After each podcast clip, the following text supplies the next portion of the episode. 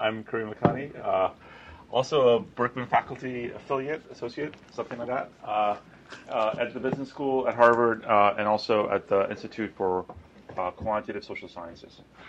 So, um, so uh, you know, I've got a presentation. the paper is already up on the site, so you can use that. You can download that paper if you want. And uh, what I thought is I'll just make this an interactive presentation. So instead of just me presenting for 30 minutes and then making it Q&A, we just open it up as you have questions and so forth. Uh, we can just engage in a dialogue, and we'll take the hour, hour, hour and 45 minutes, hour and 15 minutes to be, be through it. Uh, this is joint work with Kevin Boudreau, uh, who is a colleague of mine at the London Business School. Uh, uh, you'll see lots of Boudreau, Lakhani, Boudreau et al. papers. we we collaborate. We're like a we're like a duo uh, an academia that sticks together and does a lot of work together. So Kevin and I have been um, been uh, working uh, a lot together over the last uh, six years, trying to explore many of these topics that, that we'll we'll discuss. And our work is situated at the NASA Tournament Lab, which is a, a part of the Institute for Quantitative Social Sciences. Um, I'll explain a, a, bit more about what we do, but essentially we we take uh, algorithmic, computationally intensive challenges for NASA uh, and we get them solved through through crowdsourcing. Uh, at the same time, I'll layer on a field experiment in social sciences uh, as we solve these problems. And so that's that's what, the driving uh, uh, modus operandi is for us in terms of uh, our, our, research approach and so on. this paper. Um, has a long genesis, but it really tries to solve a puzzle that we've had for a long time. And so you'll see us uh, try to make headway about uh, open versus closed innovation, disclosure, non-disclosure, and these topics because it's it's fundamental to how we organize innovation, and in, in interesting ways has been fundamental to how my research trajectory has also uh, progressed. So. Um, I've been thinking about crowds and how crowds can be uh, utilized for innovation for about 17 years. Uh, when I first encountered open source software communities while I was working at General Electric uh, a long time ago. Uh, and that became a, has, become, has been a long journey to sort of think about how crowds have been used in the economy. And what we see out there are two, um, two fundamental ways to, to set up crowds. One is through uh, competitions uh, and contests. So essentially, you uh, set up an institution where lots of people are competing to solve the same problem. They're working in secrecy, and at the end, you award a prize. And here I've sort of spent a bunch of time trying to understand you know, who wins and why, uh, how we sort of think about how big a contest you want, uh, sort of how people have an essential taste for competition and that impacts performance, uh, motives in contests, why people participate, uh, and also a range of questions about behavior in contests. Um, at the same time, um, uh, we've done a, a, there's a bunch of research also on communities, so the open source software world. Um, and there, I've done a bunch of work looking at, again, motives to participate, uh, the costs and benefits of participation, how self selection matters in these communities, uh, and how you can actually uh, find partners to collaborate with both online and face to face. And in many ways, these two worlds have been separated for me in, in the sense of did a whole bunch of studies diving deep into the organization of contests and a whole bunch of studies looking at collaboration. And this paper actually is going to try to do both, trying to uh, look look after both these things and see what differences are and what the similarities are. Um, you know, I, I was uh, was interesting when I started my research career. I, I, looked a lot in communities and collaboration, and of course, open source is the only best way to organize software development. Uh, but then I was very surprised to see platforms create competitions and contests. And it didn't make sense to me that how, why this was working so well and also why this was also working so well. And so a lot of my work uh, now is trying to really get the boundary conditions between these two institutions. Uh, and this paper is sort of uh, is headed in that direction. Um, as I discussed, uh, you know, we work a lot with NASA. Um, uh, the platform we use quite a bit for our software uh, contest is Topcoder about 600,000 members worldwide. You know, they have run over 15,000 contests, creating a whole bunch of software for a whole bunch of organizations. Um, and then uh, most recently, I've been working also with colleagues at the medical school, where the question of collaboration actually is is very important for them. And we've done a range of field experiments with them to see how uh, uh, scientists and physicians can collaborate together. Um, uh, because in many ways the institution for collaboration is very much like open source in the sense that uh, uh, people self-select their partners. People choose their projects, choose their partners, instead of in a company where it's very much top-down. Um, so this setting has also helped us to also think a lot about collaboration as well. Um, just to give you a flavor of what kind of work we do, I'm just going to show you a quick video of a challenge we ran last, uh, actually about a year ago, uh, uh, for, for NASA. So you'll get a sense of the kinds of contests we run, uh, and then the types of research we do after that as well. Energy, in one form or another, powers everything on Earth, and the man made things floating above it, too. This is the International Space Station. You've probably heard of it. It's powered by the sun, and the sun's energy is captured by the station's solar panels. Ensuring the space station harvests the most energy possible is a complicated task. Why? Well, for one reason, see those large solar panels? Holding them to the station are very long, thin arms called longerons. Anytime an odd number of longerons are in full sunlight, with others in the shadows cast by the rest of the space station, they bend and eventually break. For this reason, ISS operators are careful to position the station to limit shadowing, and so only an even number of longerons are shadowed at one time. However, this conservative positioning reduces the power the station can collect from the sun, thus causing inefficiency. NASA wants more power for the ISS. More power means more science and cool stuff that NASA can do on orbit. NASA needs a sophisticated algorithm, and they think you just might be the key to this whole equation. Introducing the NASA Tournament Labs International Space Station Longeron Challenge. Your solutions just may help power the International Space Station and allow more science from more scientists around the world. Consider this your invitation to blast off with NASA. For more information, visit topcoder.com slash ISS if you've got the right stuff. So this was a two-week-long contest, 30k prize money altogether. Um, you know, we had pretty broad engagement. So uh, 2,000 people signed up. Uh, we had uh, 459 people submit uh, programs, basically, for us to evaluate. Uh, and then, you know, uh, the winners, you know, Italian, Chinese, Chinese, Polish, Chinese, Chinese, Eastern European, Canadian, Chinese, Eastern European as well. I forget the countries. so, you know, broad engagement. And also actually uh, pretty high performance. So what I'm showing you right now is the final output uh, from the algorithms for solar power uh, for the space station. Uh, and this is sort of the, the, the, distribution of the submissions. And what you want to care about is the counterfactual, like how good is the internal NASA solution uh, that we compare this to. Uh, and it's better.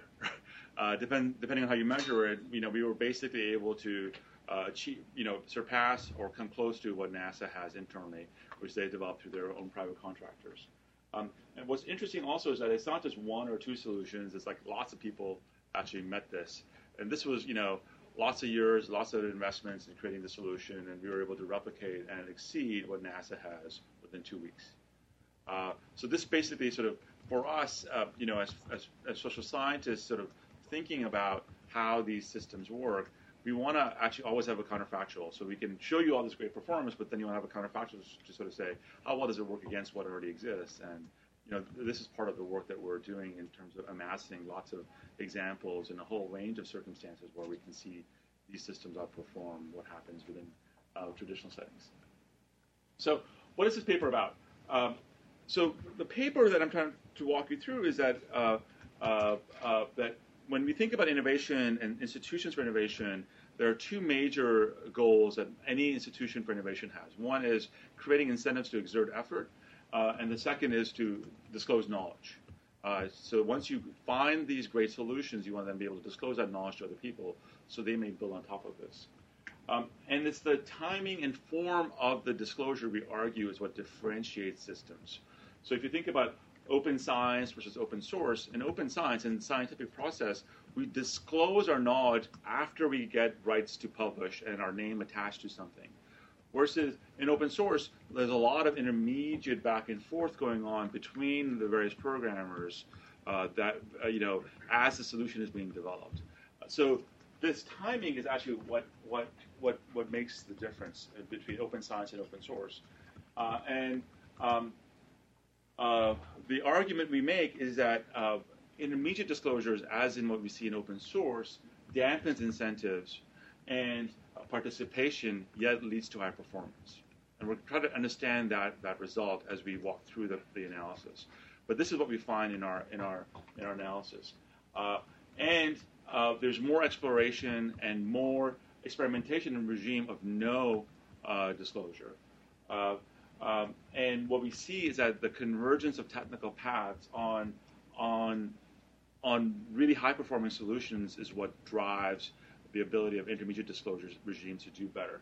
Uh, and this conditional, of course, on having the appropriate knowledge stocks. So this is the overall plan of what I'm going to try to get to um, in our discussions and provide you with evidence from um, a contest and experiment that we ran to get at this. Uh, but that's this is the, the main point. And so, um, you know, I think this room, uh, and I think uh, the, the, the view often always is that disclosure is always good, and open disclosure and immediate disclosure is always good. And we're, we've come in and said yes, but it's conditional on a bunch of things, and that's what we'll try to try to get um, get get underneath it. Okay, um, so so so let me just give you the highlight in terms of uh, uh, the, the, the, dual objectives that we sort of find uh, in innovation systems. So you first want to offer incentives of some kind or the other for people to, to exert effort. Uh, and we have various different ways in which uh, the different systems that exist in society offer these incentives. So uh, patents allow for monopoly rights uh, for, for firms or for individuals. Academia, it's all about funding, right? You get funding, you get promotion, you get awards, you get honor. There's an incentive system behind academia that's driving participation. In open source, we see use benefits. People need the code themselves, reputation, intrinsic motives, all of these incentives are at play. Um, and in terms of disclosure, uh, what we see is that patents, in fact, are a disclosure mechanism. They make private knowledge public. The trade-off society makes is that, you know, in order for you to get the monopoly, you must disclose the, the knowledge that you have. Uh, academia, you know, of course, we all are uh, under publish or perish rules. Uh, and, and open source is actually enshrined in the process, both from a legal perspective, GPL, but even just how things work. Disclosure is part and parcel of the process that we sort of see these things. And I think it's important for you to just know that that's, that's the basic makeup of, of, of, I think, most innovation systems incentives and disclosure with a, with a view towards reuse. Um, and what we argue is that, uh, at least in, in, the literature that I know about in, in, management, there's a false debate between open and closed. Like people say, oh, this is open innovation, this is closed innovation, evil good, blah, blah, blah. What we're saying in the paper is that, in fact, it's all about disclosure. When the disclosure hammer comes down and who decides what is disclosed and when. Uh, and that's the differentiating components between this debate of open versus closed. There's a lot of other uh, other baggage that we can attach to it, but fundamentally the differentiator is is when disclosure happens, and then who has the rights to use those disclosures after the fact. Uh, so, you know, so in a whole range of institutions, disclosure is what happens, right? So patents, you have a complete in, in, invention. In academia, you have a published paper. In a prize contest, you actually have a technology end developed. These are all attempts at disclosure. Um, at the same time, um, what we see is that intermediate disclosure uh, in, involves a range of outputs, including including completed outputs, but a range of intermediate out- outputs as well. And certainly, you know, uh, the Human Genome Project is a great example of a system which actually enshrined intermediate disclosure as part and parcel of the academic system. First time it was ever done has never been replicated again in, in, academic sciences, and we'll talk a bit about that near the end. Uh, but the Human Genome Project basically said that as soon as you made the discoveries, within 24 hours, you're going to release them to the open web to everybody else in the academic world for reuse. Uh, open source, right? Both from code fragments, advice, and tips, uh, to having completed code. All of those elements are intermediate, in, disclosed within the within the system. Um, and there's now uh, in academia also biological repositories in which you can share organisms and mice and that kind of stuff to get a certain set of uh, uh of, uh, of, of, of, of, objects, scientific objects that can be used for further research. So both of these uh, institutions exist. Can you say a little bit more about what you mean by disclosure? So patent law has very strict standards for whether you know a paper at a conference counts as disclosure. Yeah. Um, and it strikes me that there's some intermediate room here. Absolutely, yeah. So yeah, so I, I think if you sort of think about it, what we what we argue is that there's a completion element to it. So you complete the invention, or you you have a published paper, right? Before you allow anybody in the world to participate in in using it. Versus here, there is this, this incompletion. Like it's not useful yet. There's lots of stuff in between that could be used, that could be put to use for future developments. But we're, we're still disclosing that throughout the invention process. Does that kind of make sense? Yeah, although I'm still wondering about like the mathematicians at a conference who work on a question together or yes th- those are those are those are newer institutions that have come together right so the, okay. so that that would, that would that would put in under the intermediate disclosure bucket if you're at a, at a conference and you present a paper right and that paper atta- is atta- your name's attached to it then that's that that we would put in the bucket of final disclosure instead of intermediate disclosure well right. i think uh, this may be what you're getting at but in the patent system disclosure happens in different contexts yes so I thought you were talking about disqualifying disclosure that might, uh, you know, be outside the grace period. In Europe, there is no grace period. Yes. Uh, so that serves one purpose. Then there's the 18-month publication, which is kind of a, a preliminary disclosure. Yes. And then there's the final issuance of the patent. Yes. And of course, one strategy that patent applicants use is not to disclose as much as would make it practical to follow-on innovators just disclose what's legally sufficient. Yes, yes, yeah. So, so there's all these games that people play in the patent system. We're not gonna. I think we're gonna look at a more abstract level of completed invention, right, versus intermediate work towards an invention at the end, and and the sharing of knowledge in between those two.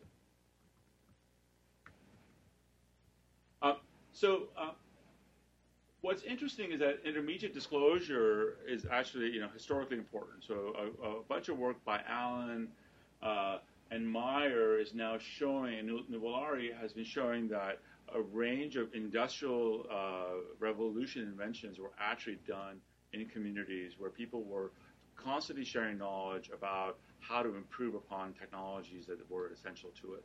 So Allen sort of talked about this from uh, from a, from the height of a blast furnace reach uh, and Meyer has shown this in terms of uh, the development of the airplane.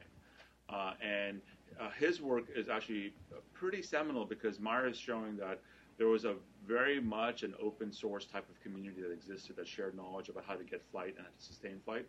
Uh, the Wright brothers were part of this community, and then uh, they achieved flight, and then they, they basically went right to patents, patented the heck out of it, um, and then the community basically moves to, to Europe. And so if you sort of think about the, the terms that we use now for modern aircraft, fuselage, aileron, and so forth, those are all French terms because it was basically in France that the community reestablished itself and exchanged knowledge. And the U.S. government had to intervene and basically, you know, stop the Wright brothers from exerting too much control because they were basically preventing innovations from coming through. Uh, and so, uh, and so, so we see that intermediate disclosure has, you know, both a modern perspective from open source, but also from historical perspective as well. Um, what we know from uh, sort of, you know, uh, decades of research on incentive systems uh, is that there is uh, an innovation is that there's a, there's a trade-off between incentives and reuse.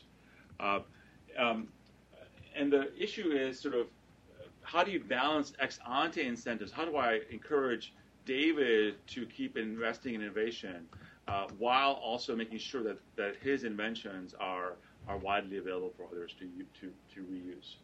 Um, the, the basic economic argument is that greater emphasis on disclosure requirements will lower incentives for, for an inventor because you can't reap the fruits of your invention by yourself. Other people could, could, could potentially come in and, and, grab it. So that's what economists of innovation have, have, have, spent a lot of time thinking through. And there's great work by Scotchmer and her colleagues, Jim Bessen, uh, and so on, uh, that sort of tr- tries to untangle this this this, this conundrum. Uh, you know, and uh, and uh, Scotchmer's book, uh, Incentives for Innovation, is actually a, a landmark book because it, she walks through all the different economic arguments for various types of, of incentives that we need uh, for innovation and the various institutions that exist and the trade-offs between those institutions. Um, and what we what we see is that in order to get overcome this in, this incentives versus reuse trade-off, society and our innovation systems have created compensating mechanisms to allow for some degree of incentives, even in a world of disclosure. So in academia, we disclose our final products, but we are playing a game of priority and citations, right? And that's what drives us to keep letting people know about our discoveries. Uh, in open source, it's about signing in authorship, right? Your, your, your name is attached to that piece of code. That's why you may actually uh, participate. And so this, these systems exist to basically uh, to allow for this trade-off to exist and to then create some mechanisms, compensating mechanisms, so that we can have workable innovation systems uh, in our society. Um, and we may also attract individuals like David who may have, you know, non-traditional motivations and a sharing ethos, right? So there's heterogeneity in the population, right? The puzzle for me when I started looking at open source uh, versus contest was that they were both equally good, but the people there were very different. You know, there's a set of people that love sharing, a set of people were like, I want to be number one. I don't care about sharing. I just want the rewards, and they could be equally skilled. Uh, and that's what that's what we'll get at in terms of how the society itself is bifurcated in these in these different uh, preferences for these regimes. Um, and of course, and we know, right? Incentives matter, right? So this is Bill Gates.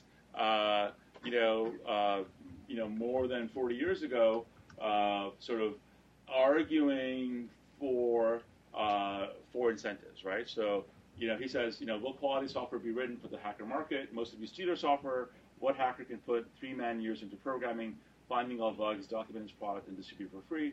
Most likely, the thing you do is theft. Um, and then nothing would please me more than being able to hire 10 programmers and they'll use the market with good software, right? This is what established Microsoft, and billions of dollars of revenue uh, and profits were accrued by having this this story about incentives in place, right?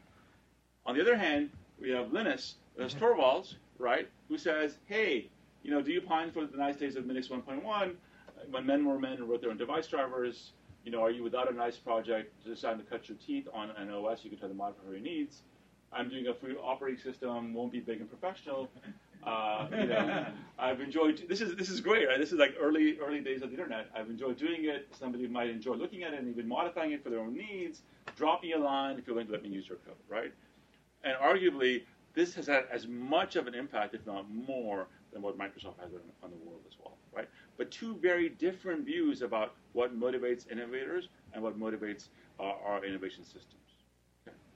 And and so that's that's this is like so from a you know, from an academic point of view, it's, it's kind of like very, you know, abstract and uh, very interesting, but it's very practical as well. These debates happen in our society today, and we make rules and choices based on these debates as well.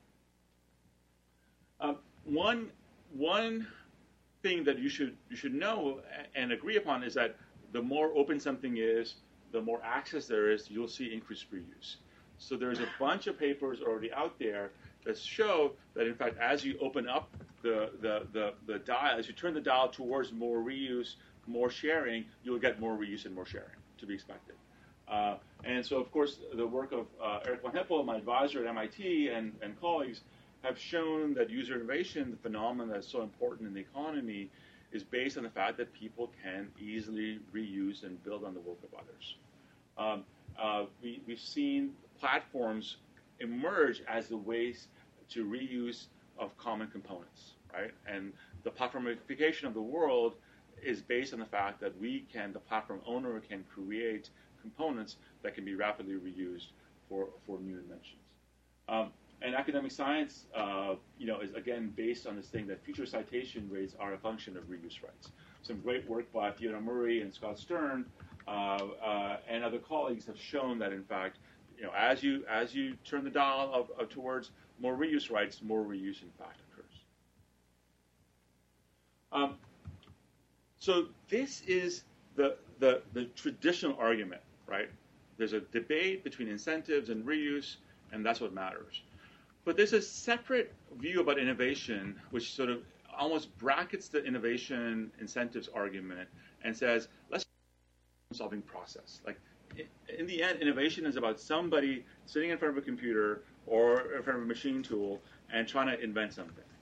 And that is a problem solving process which requires search. So if you cast innovation as a search process, then different uh, arguments can be made. Uh, uh, so, so if, if the first argument in the literature is about levels of effort and knowledge reuse, uh, search can be thought through as you're just basically you're basically trying to find a solution to an uncertain uh, uh, search space. You don't know what high value solution is going to be, so you need to be searching. Uh, uh, and what innovators try to do is they try to use novel combinations of existing knowledge to come up with their valuable solutions.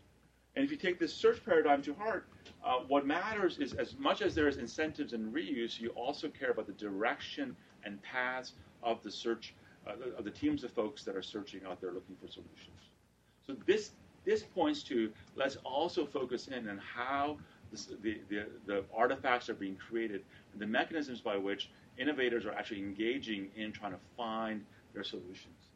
Um, and there, there's again a, a ton of literature that takes this perspective that actually innovation happens on trajectories and paths. Paths get set up, and people follow down these paths, and these paths are consequential. And so when you take this view into account, new sets of hypotheses can be raised about, again, how do we think about disclosure uh, uh, in light of search? So uh, what we have seen in the literature is that uh, there's some very formal mathematical conceptualizations of search. Uh, Simon has shown this quite a bit. Uh, uh and uh, what we know is that one stream of literature says that multiple independent search trajectories are important for innovation outcomes. So you actually want lots of people searching independently. you don't want just everybody converging on the one solution. And the, the, the broader the search trajectory, the better off you are in terms of, uh, of innovation outcomes. Uh, but there's a tendency for the community of searchers to converge, to pick the early good paths and go in that, in that, in that direction. So we have a tension. We have a tension between broad searches being important for innovation outcomes, but a tendency for convergence amongst innovators. And this, again, you can now start thinking about in terms of disclosure. If you allow for disclosure or no, no disclosure, you may have these approaches or these approaches coming at you. And the concern that the literature has had has been, you know, do you get trapped in a local optima? Do you converge quickly on a local optima and stay there versus broad search, multiple search trajectories coming through, and you finding the best, uh, best outcome? So I'm going to skip to these predictions because they're, they're like, you know, they're garbed in academic language. So we'll, we'll, we'll, go, we'll go through that and we'll just get right into the, what we did to un- untangle this, this kind of stuff. Um, so what we did is we said, let's just implement a field experiment where we take a real problem and try to, to solve it and see if, in fact, we can, we can recreate these conditions. Uh, you know, it's very hard for us to, in fact, compare across open source and open science. Uh, uh, and, um, and so what we did is we used the Topcoder pl- platform and we offered cash prizes and we created a contest to enable us to bring in these, these as, as policy treatments that, that people were subject to in trying to, when they were trying to solve this problem. Uh, and what we did is we worked with our medical school colleagues uh, to actually uh, create a solution to a, a, a genomics problem, a computational biology problem. Uh, and the, uh, our ability to use this platform with this problem allowed us to get very fine-grained details about the performance of the solutions, the technical paths used, uh, you know, individual characteristics of, of, the solvers and so on to get really good at identification of what's really going on within these, within these, within these settings. So uh, the problem, I'll skip through this, is, is basically around immunogenomics, and uh, it's a core functional problem in, uh, in, uh, in, medicine, in, in, genomics of, of, of, of sequence alignment. Uh, and the challenge was annotate 100,000 sequences on a laptop. Um, and um, here's what we did we announced this contest on the platform. Uh, we had 700 people sign up to to solve the problem. Uh, and what we did is we then matched them on skills, uh, and then we random, randomized them into three different treatments. The first treatment uh, was one of, I'll, I should walk you through the final disclosure treatment. So what we did is we said, in the final disclosure treatment, there's two weeks, $1,000 prizes at each at the end of each week right? And you're just going to be working in a contest format, right? You're just competing, and there's a prize at the end of the first week, and there's a prize at the, of the second week, and we will reward the top five. In the individual disclosure, we basically established a, a wiki-like setting, right? So as soon as you submitted your code for analysis, that code uh, and scoring, that code was available to everybody else. They could take it and reuse it. Uh, and that was set up in the individual disclosure setup. One week the same way, the second week the same way. And then we also created a mixed regime where the first week you were working in darkness, so you were competing in a contest. And the second week you were actually set up uh, to uh, to uh, go after in, the, in a wiki-like setting where all the knowledge was available for reuse by the people. Was he three weeks happening in parallel? Yes. And people were isolated. Did you? Okay. So yeah. Said, did you worry? Yeah, we worked. We, we worked pretty hard to isolate these folks completely. Yeah.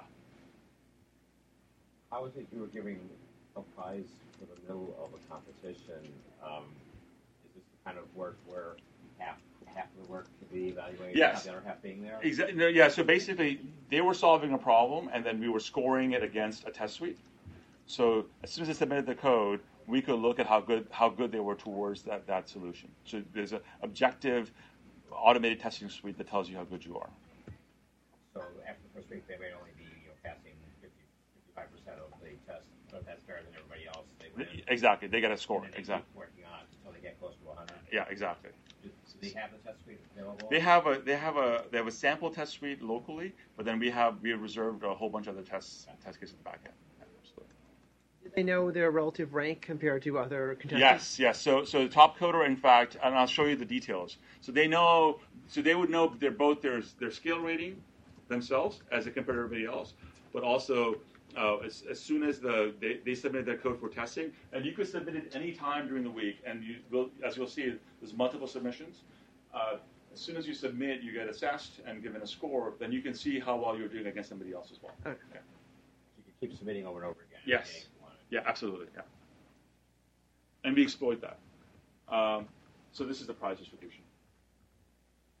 Uh, so, so if you sort of think about our operationalization, right, we have a disclosure regime where the mechanism for disclosing is a click on the solution catalog. You can you can actually look at the rankings and ratings of people and say, whose code do I want to look at? And we're tracking who's doing that. Uh, uh, and then we also had an incentive for disclosing. So you submit your score for testing, and then half the money that's awarded goes to citations. So people, if they use other people's code, have to cite them. So we built in a bit of that system. Uh, and then you, you could get money for if your code was being cited highly. In the non-disclosure re- regime, you cannot observe the solutions. All communications are barred. Uh, and what we held constant is the problem, the assignments, interface, the market signals, the total purse, and the top five prizes. Okay, so, so, our, if you, so if you think about what we're doing, if you think about it from a running a medical trial, right? We have a group of people that we're giving a treatment of disclosure, and a group of people that have a non-disclosure treatment, and then we see how that works, and some that are mixed. Okay, uh, so again, like what I showed you in the NASA problem, this actually results in pretty incredible performance overall. Okay, so again, we had the 733 signups, 120 coders submitted, 654 submissions. Um, not only do we get lots of people submitting, we also get a diversity of approaches. So we have 89 different approaches to solve the same problem, and I'll walk you through how we determine that. Uh, winners from Russia, France, Egypt, Belgium, and the U.S. Um, and you know, you can annotate a quarter billion sequences on a on David's laptop, basically with this code, um, in an hour. this is what was again shocking to me, and what shows us why, as a general thing, we want to be thinking more about mm, uh, using crowds with our with our uh, with our uh, innovation efforts. Uh, so this shows you this, the final submissions uh, uh, broken into two, into two components. One is speed, how fast can you solve the problem, and this is uh, in log time, okay? Um, and secondly, how accurate are you in being able to solve this problem? And 0.8 is the theoretical maximum for the data set we had. The green dots represent the final submissions from our guys. The red dot represents the NIH gold standard solution Megablast. Okay, lots of investments over lots of years. The yellow dot represents um, one of our colleagues' code. He was a he's a physician and a researcher at the medical school, and the, the effort spent by his lab to create the solution. And then this is all our friends, right? Top left is where you want to be. Uh, so we're, we're basically again able to show some incredible performance gains by going to the crowd, regardless of the institution we're actually using, and we'll we'll, we'll deconvolve that in a second. Uh, but this in itself is kind of shocking. Uh, and I think what it's telling me is that across our economy, there's a whole bunch of lots of low performing solutions that exist that can be actually be improved upon radically.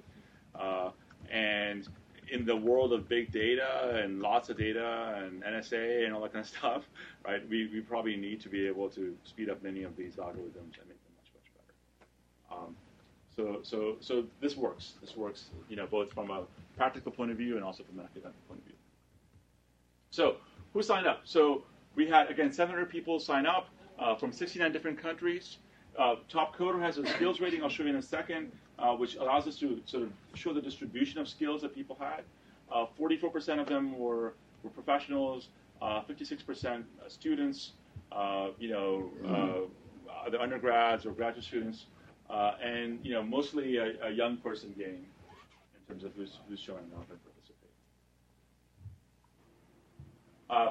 What's great about Top Coder is that it allows us to uh, control for skill. So one of the concerns you should have about anything where you have a crowd going is that it could just simply be a skill effect. The, the highly skilled people show up, and then that's what's driving the, the, the results. Uh, and Top Coder has an objective rating of skills based on your, your past performance against everybody else. And so that allows us to put that in the regressions as a control. Ma'am, you had a question. Graphics that you just showed yeah. in the previews, uh, do you have any information about women or men participating? It's mostly guys. It's like 98%, 99% guys. Uh, we, we, just don't see that many women on the computational side of the platform. Uh, and it's consistent with uh, some of economic research showing that, uh, and some of my own research, that women uh, choose not to participate in, in a contest type setting per se. Uh, there's many reasons for it, but uh, we, this is all mostly guys. You answered my question. Okay. uh, and I knew the answer ahead of time. Good, good. Uh, of course, you care about why, why do people participate in these contests, right? Like, what, what, what motivates people to participate? Um, and um, what we find, and this is actually across, again, both communities, both communities and contests, we find extrinsic motives matter, so cash, job market signals, community prestige, those things matter to people. Uh, we also find intrinsic, the fun, enjoyment, learning, autonomy, those elements matter. Um, and we also find that pro-social, community belonging, uh, and, and, identity also uh, drive participation. Uh, what's clear uh, from open source settings is that uh, these motives are heterogeneous, and that different people, for different people, different things light up.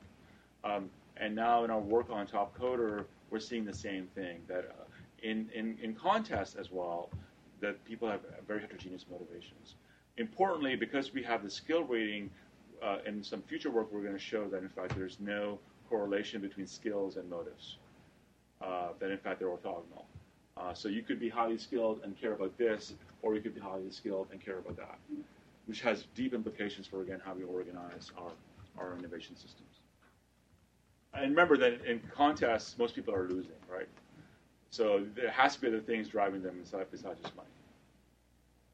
Okay, so let's let's get to what's going on. So what do we see? The first big message is that there's lower participation in intermediate disclosure. Okay, fewer people participate when they're given the treatment that all your code is going to be available to everybody else. right? So this is the traditional economic argument. When incentives are lower, fewer people are going to drop. Uh, fewer, fewer people are going to participate. So both in terms of the number of active participants at any given point in time, but also the cumulative number of entrants uh, uh, across the contest as well. All right.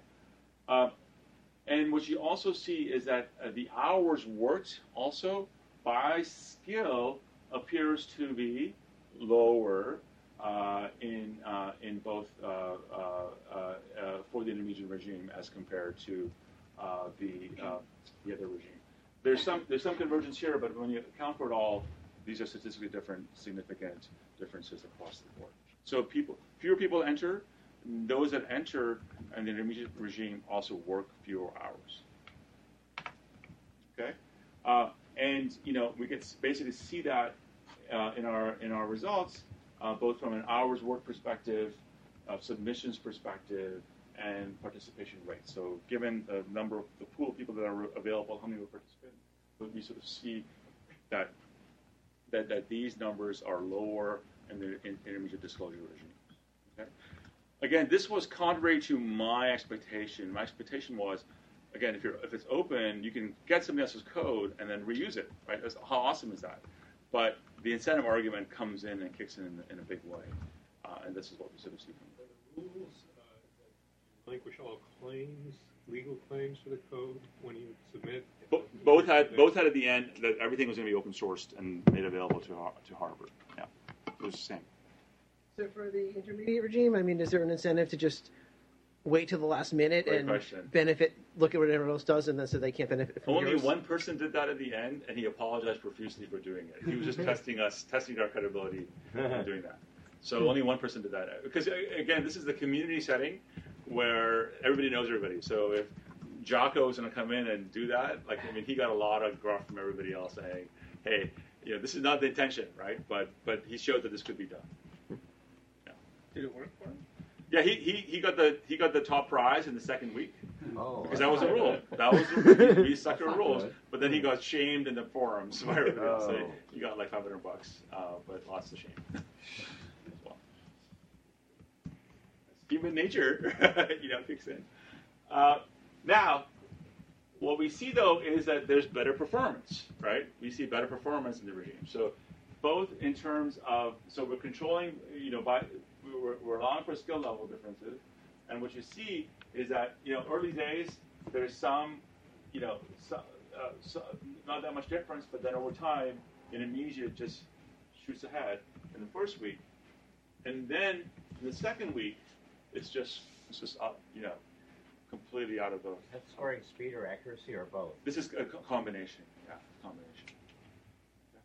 So the average score is basically when you account um, for skill and effort is about 1.6 points higher uh, for for the intermediate disclosure regime, uh, which basically makes a difference between winning and losing uh, in the end across the board. Okay. Um, and of course, as you expect, the vast majority of people are peeking, right? So what you see here is that in the mixed regime, nobody's peeking, and then boom, everybody participates. And then here, between the two weeks, lots of people are are peeking at other people's code. Right? Once it's available, you can look at it and do things with it. Peek means I can open up your code and look at what you're doing. Yeah, yeah, yeah, yeah. No, sorry, that's yeah, exactly. Yeah. So, of course, the question you have is what what explains these results. Um, so, what we did, right, is we said, okay, so we have the intermediate versus incentives story, uh, but is there something else going on? So, we went through and we went through every single code submission to actually discern uh, solution paths. Uh, so, uh, we assessed, uh, we're working with a um, Paul Rouleau, who's now doing his postdoc at the School of Public Health. He went through uh, a whole bunch of submissions and said there's 10 canonical approaches being used in all these submissions. We took those 10 canonical approaches, and then we had three other people, uh, PhDs uh, from Germany and from China, go through every single code submission and tag them for these canonical approaches. Uh, and here are the different types of approaches: Hamming, hash, Levenshtein, you know, a whole bunch of different things. There are basically things to, uh, you know, the two sides, right? Get faster, and then also get more accurate. So that's what these were all at. And what you can think of them as, their solutions are combinations of the techniques, right? So there's 10 different techniques, and you, you, you get to see which one of those techniques are they implemented uh, in the in the code base. So I'm glad I didn't do it. I you know, we hired people to do it this was this was grueling to go through every single submission and look at what they'd done, understand it, and then from there uh, help us select them. Um, and what we do find, what we do find is that um, uh, uh, combinations are actually consequential. Okay, paths are consequential because we can now discern different paths being used by different competitors, and what we see is that there is a, a direct correlation between the number of paths used and performance. Okay, so as you implement more paths, as you implement more techniques, you know you get uh, you get you get better solutions, and that there's a difference between the various different paths uh, uh, achieved. Um, and this is our search argument, right? What you can see when you're comparing no disclosures versus disclosures is you see this up and down crazy search patterns used by people when they're working blindly. Versus what you see here in the intermediate disclosure regime is this nice, smooth boom right at the top we're performing away. And this is what is actually important for us. So there's a contrib- one contribution for us is to be actually be able to show you these pathways are, are materially different. Okay? And what we discovered is that uh, that the uh, that the regime uh, of intermediate disclosures used 30% fewer novel techniques, novel combinations? As compared to the no intermediate disclosure regime. Uh, and so we looked at the Herfindahl index of submissions across approaches, and we, we see these, these metrics coming through. So there's just a much more bunching across a fewer submission paths than what happens in the in the in the no intermediate disclosure regime. Uh, and what we see is that the final disclosure folks, people without intermediate disclosures, are searching broadly, but they're searching on the lower tail of the performance distribution. Okay, so they're just out there looking at, at, at worse solutions and trying to figure them out, versus these guys at the top end do much better. So let me just walk you through the summary of results, and then we'll have some more time for uh, uh, uh, conversation. So when we think about incentives versus, versus reuse, um, we see that in intermediate disclosure, fewer participants, uh, they exert less effort, yet, the higher, yet there's higher marginal and average performance. Uh, vast majority of people will peek and, and reuse solutions. Uh, and the search behavior is such that there's more exploration and experimentation in the in final disclosure, in the closed regime, uh, and convergence and coordination over the best paths in intermediate disclosure. Okay? So um, what this means for us is that uh, you know we confirm this view that increased reuse comes at the cost of incentives. All right. Uh, uh, the overall stock of knowledge being created is lower, right, from pure quantity point of view.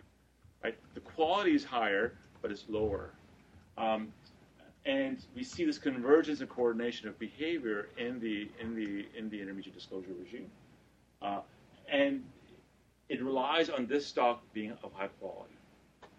Uh, and the potential concern that you would have in any kind of a system that implements open disclosure, or intermediate disclosure, is that are you going to get stuck on a local optima? Are people going to basically find themselves in a local optima and improve upon that instead of searching broadly? Um, and so path dependence, we think, is a risk is a risk in open systems. Now, if you sort of think about Linux, Linux already had a map from Unix that it could basically rebuild on. Uh, and so there was actually no worries about up, lower, lower, lower quality paths being discovered because we already had the paths there. And a good way to sort of think about this graphically is to sort of uh, have this view of a solution landscape where you might have a global optima, and once you guys find it, you can go, go right up it. But if it's in a more complex neighborhood, you know, there, there could be risk of somebody being stuck up here, somebody being stuck up here in an open setting, versus in a much more uh, uh, independent search, you may be able to actually uncover the entire landscape. Um, and so there are, you know, comparative advantages of the different systems.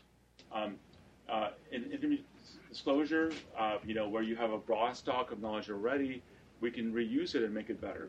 Uh, and potentially the diversity of participation uh, may overcome uh, local optimal lock-in. Uh, and there may be compensating incentives, like we discussed, uh, and benefits to participate. In final disclosure, uh, it's useful where broad-based search is needed, where you want lots of people working independently towards a problem. Uh, you know, you may emphasize implicit in- incentives as well, you know, in terms of fame, reputation. Um, and um, you know, of course, I uh, I'm at Harvard Business School. I must give you a two by two. You know, that's like in our contract with the dean.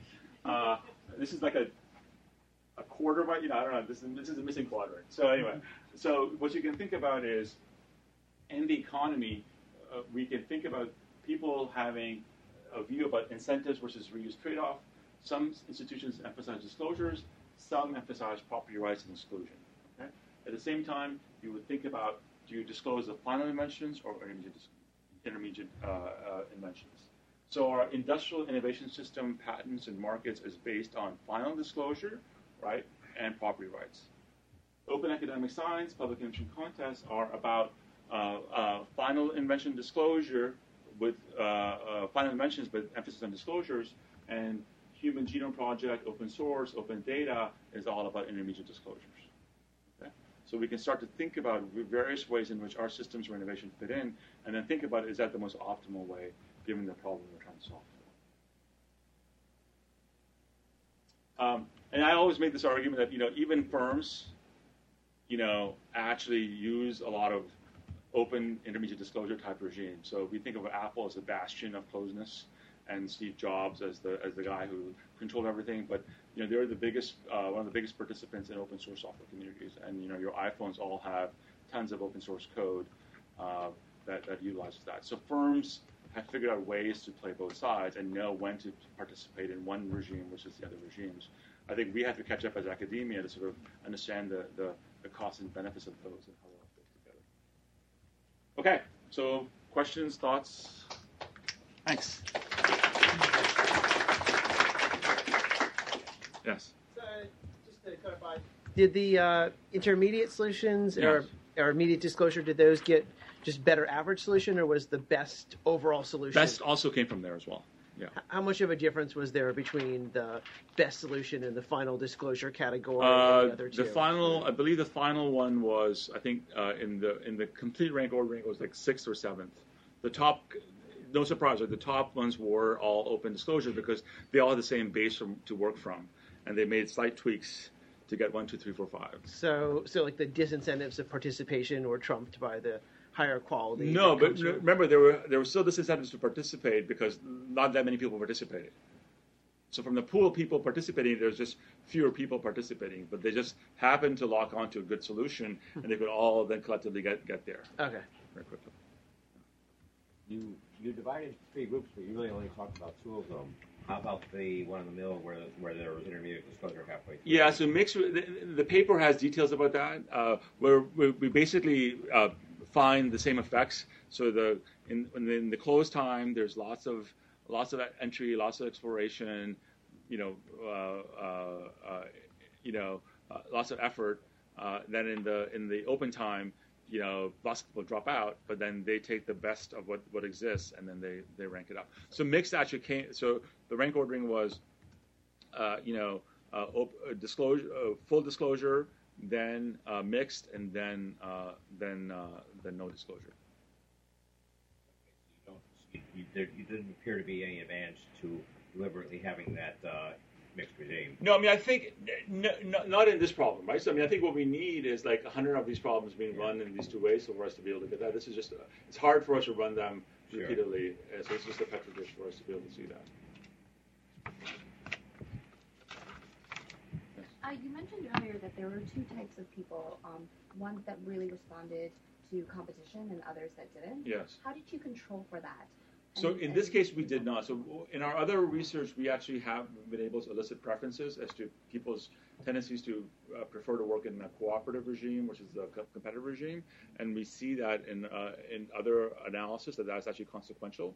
Here, we basically assume that the people, you know, they they, they that that they, they couldn't select their their preference; they were just given that treatment, and based on that, you you allow for it. But I think that, for me, explains why we see such heterogeneity between contests and competition and collaborations, and also how firms organize themselves as well, right? Some firms are very much team based and lots of collaboration. Other people, other firms are very much like individual effort matters, and that's what we pay you for. Uh, and I think we see in the economy some people gravitate towards the collaborative systems, and some people gravitate towards the competitive systems.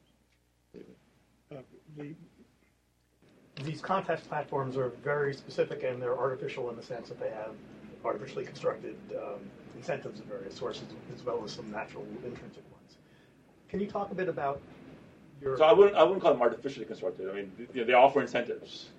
That, that, okay. Um, like they offer sure a salary. You know, like. so there are a system of incentives yes. that are peculiar to that site. Sure, sure. You don't get automatically out in the real world always. How confident are you that the results that you're seeing in those environments apply to things like open source, especially given the very troubling 98% male. Yeah. Uh, you know. Yeah. So I mean, open source is also close to 98% male. so so there isn't that can much we, difference. Can we pretend otherwise? We can't. Wikipedia. you know, again, same thing. Uh, so I mean, so I mean, I think I think the the question of generalization is actually a very good question. Right? So can we take this this semi-natural lab and does it generalize to a whole bunch of other settings? Um, I, I my of course, my answer is yes, because uh, I'm an academic and everything generalizes. But the reality is, is, is that even this platform is selecting on a very elite set of people that are used to competing, right? And are used to. Uh, so one, one, one criticism of this work would be, well, look, you know, you have attracted a bunch of people that are competitors, and all of a sudden you're making them disclose, like share. They're not used to sharing, so that's why people aren't participating as much that could be a, a, genuine criticism of our work, and I accept that. That's just a limitation of, of what we can do.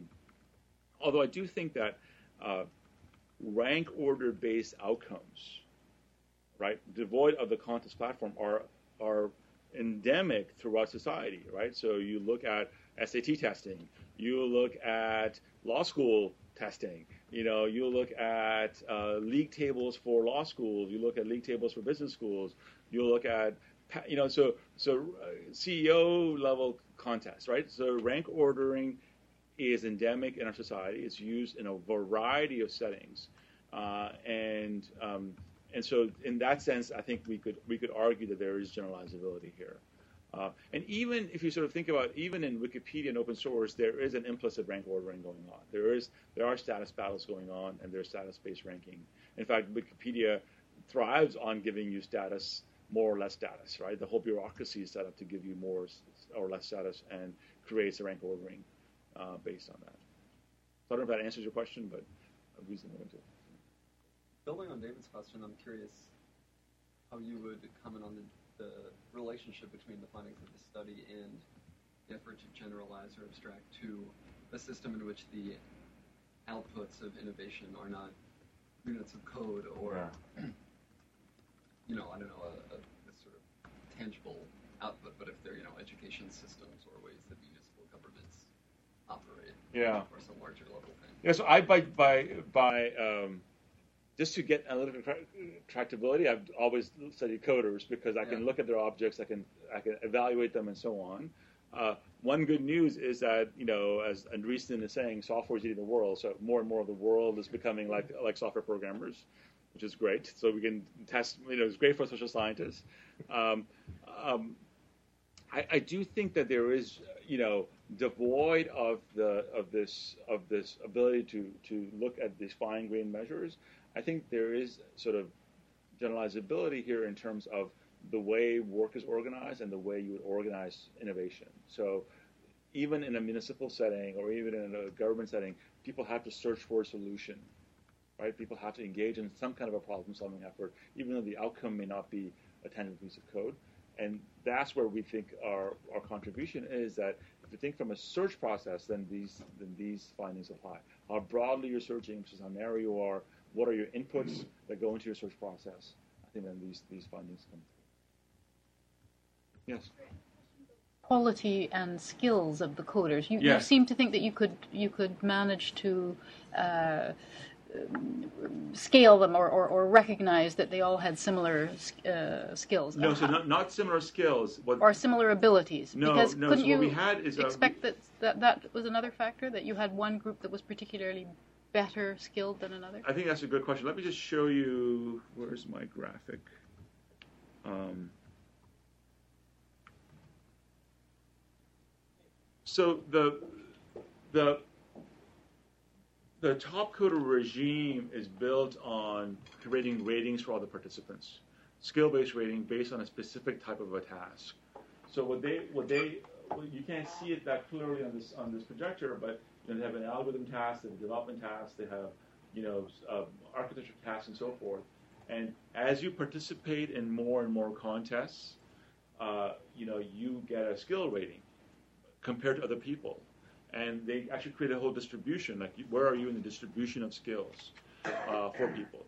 So what we did in our analysis is to take that skill rating and put that as a control. So that's a control in our, in our regressions. So we account for the scale of people, and then we see if there's there's a treatment effect from our from our from our treatments.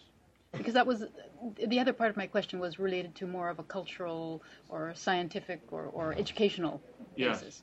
Because you, you identified a large group of Indians, Russians, Yes, uh, Americans, yes. etc. And we know if we look at the PISA scores that the results of the educational systems and the studies that are done are, are quite different. But maybe this is a particularly s- a particular group that, that Yeah, so I mean, doesn't you- follow into that. Yeah, so I mean, these are weird group. people in the sense of you know half a million people that like to compete, like to have a public disclosure of their skill rating. You know, so they're special and in like many, coding. and they like coding exactly, exactly. So they they are special in those in those ways for sure. How many hours are they working? Uh, this one on average we had about 20 hours, two weeks or two weeks. So 10 hours. Yeah, which is about similar to what people spend on open source.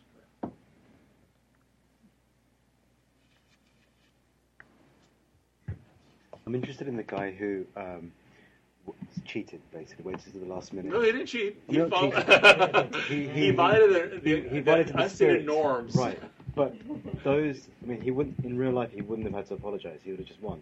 Yeah. So how does that translate to? So, so no, but so what we have, right, in, in both, uh, in many, so, you know, the work, again, of Eric von Hippel, there's some very nice new, a new paper by Nick Franke at, uh, at uh, University of uh, Vienna looking at cheating in crowds, right? So Eric von Hippel's work has shown that there's informal norms-based mechanisms to control cheaters, right? So he looks at French chefs, right, and the fact that you don't see that much rampant recipe copying amongst French chefs.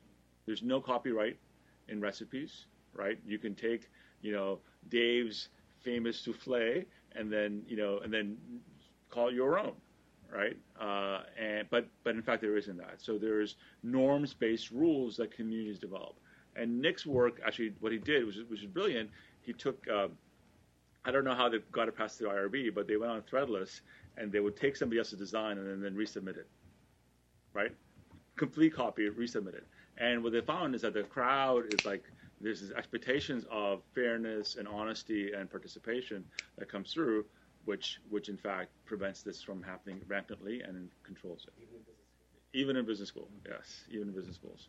So so we ha- we we in fact inform we create these norms about fairness, which the for which there's no explicit regulation. So so I think what happens in society is that communities form, you have reputations right? And people will, those reputations and those norms matter, and people behave within those norms. Yes. So right now in Congress, there's re- proposed reforms of both the patent system and the copyright system, Yeah. and especially with copyright, there's a um, a call to having more database approaches on uh, what actually encourages innovation and incentive and so forth. So, um, if Congress called you down and and asked you um, to testify um, about your research and and its implications for the patent and copyright system, uh, how would you respond? I'm glad they're not calling me. Uh, uh, this reminds me of one of my, you know, field exam questions when I was doing my doctorate. Um, I, I, mean, of course, you, you would give the academic answer. It depends. Uh, um, I, mean, I, I am. I mean, I think we know in you know if you if you sort of um, uh, so there's a great artist uh, on YouTube called Kutiman who takes uh, who creates these amazing videos of uh, people playing different instruments, and then he just grabs the different instruments and creates compositions from it. I mean, they're beautiful, both lyrics, sound. I mean, it's just amazing. Um, so, and but imagine kind of trying to get that through. So I think he has like in each song there might be like 50 or 80 people that he has spliced together. Um, uh, and they're works of art. They, they truly are. Um, and um, you want, and we know that our culture works on on sort of creative recombination of existing materials. Like you need a stock of knowledge to recombine. And I think I think it's a question of balancing the creativity that can that can come from from these approaches versus strict strict limitations that that that that, that dampen that dampen the, the, reuse. So I don't actually have a good answer for you. I mean, I think we need we need. I, I, I think if there's a view, you know, my law friends would say that the Congress has gone too far in protecting incentives and not enough for encouraging creative reuse. Right. So patent terms are too long. Copyright is life plus 70 years, like like you know something crazy like that, which is which is which is I think probably too far. So there's probably some way for us to, to dial that back. Certainly, given our culture now of access and reuse and recombination, the tools for recombination have exploded, and so we probably don't want to we don't want to limit that, but we still want to create incentives for original works. Uh, Brian may have some perspectives on this, uh, but but I, I certainly I tend to shy away from very specific policy debates and look at my p-values instead. do you have a? Well, you well, this is yeah, this is a private ordering situation. Yeah. So you can't extrapolate from this the public policy or default open situations very easily. But it does suggest that, at least in this context, the importance of cumulative yes. innovation yeah, and now what I would argue though is, I mean, what's interesting is, you know, part of the motivation was that, like, why wasn't the Human Genome Project Bermuda rules broadly adopted in academia? It's a big puzzle, right? Because you know you had NIH and and the Wellcome Trust and a whole lot of other public public says if you want funding from us, you will disclose your discoveries right away within 24 hours because we had a race against Celera in many ways and and many people point to the Bermuda rules as being as a tipping point towards the public effort succeeding so wildly and so greatly, and now we're living in the fruits of that of that of that of that ordering based on that on that on those regulations. That has not been replicated. That has not been embraced in acad- academia.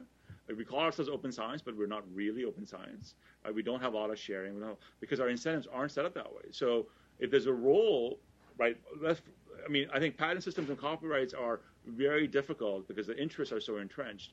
But certainly in academia, we own the purse strings. We decide the rules, and there should be potentially conversations about, you know, and there's there's there's at least open access debates now on the final portion. But could we think about other ways to go after that? I mean, certainly the I don't know what the details are for the for the brain project that Obama is funding, uh, but that could be an interesting place again to. Isn't that sort of once you know how to do it, isn't that just basically number crunching? No, no, no, no, no. Discovering, dis- no, no, no. The, the, the, the, the, the, the, discoveries were not just number crunching. There were actual actual work being done because people would then reserve the discoveries for papers, right? I found this correlation with this disease or this this mechanism for this this particular phenotype. I can write a paper about that. That that's what they basically gave up on in terms of being being uh, keeping that private uh, until the paper got published. Well, this, uh, you know, I'm, this is not an area I'm expert in, but it sounds like this goes to the, the recent Supreme Court decision that said the genomic frag- fragments were not patentable. Much later, much later. Right? But but but I can still publish a paper on it as an academic. Yeah, sure, but you're creating a new kind of value, publishing the paper that, than making the correlation. That, that's right, but but but but that's what that, that that prior to that, people would not even publish the the correlations. They would wait till the paper was done and then make that available. So I'm actually really curious about your use of the Human Genome Project as an example. Yes. Um, it was obviously an unprecedented collaboration across academic institutions. But that's also kind of precisely what enabled Craig Venter to splinter off, start a private company with most of the work done, and then profit. So how would you? Yeah, I'm definitely seeing why openness and collaboration is good, but how would you prevent people from taking publicly funded innovation and turning it into private profit in that way? Yeah, I mean, I think that's all about contracts, right? It's about the contracts you write and what, what how you how you actually control for defection, right? So we have this in Linux right now. We have this in open source, right? Where there's the BSD world, which is like we want you to share, but if you want to privatize it, you can. And GPL says no. In fact, we care about you sharing everything, and you can you can you know you can sell it, but you still need to make the, the code available. So, and or look what Apple does, right? Your iPhone, our iPhones have tons of things, and so they've made a bargain saying, you know, we want this code in here, and we'll contribute back to the communities, but we can wrap it up in ways in which uh, creates greater value. And certainly, I mean, I think, you know, so you know, I've always argued about this. You know, I don't want my mom. My mom uses TiVo, right? Has lots of open. I don't want my mom on the Linux kernel mailing list, right? She should not be participating on that. Like she'll just add a lot of noise. All right, she shouldn't be sending Linus a note saying, you know, the, this box isn't working that well, right?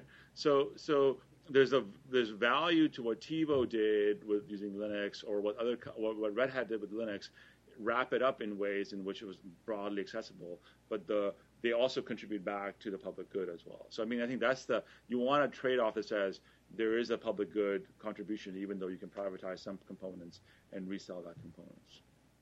But I think it's about contracts. That should be, I'm afraid, our last question. Great. Thanks very much. It was great.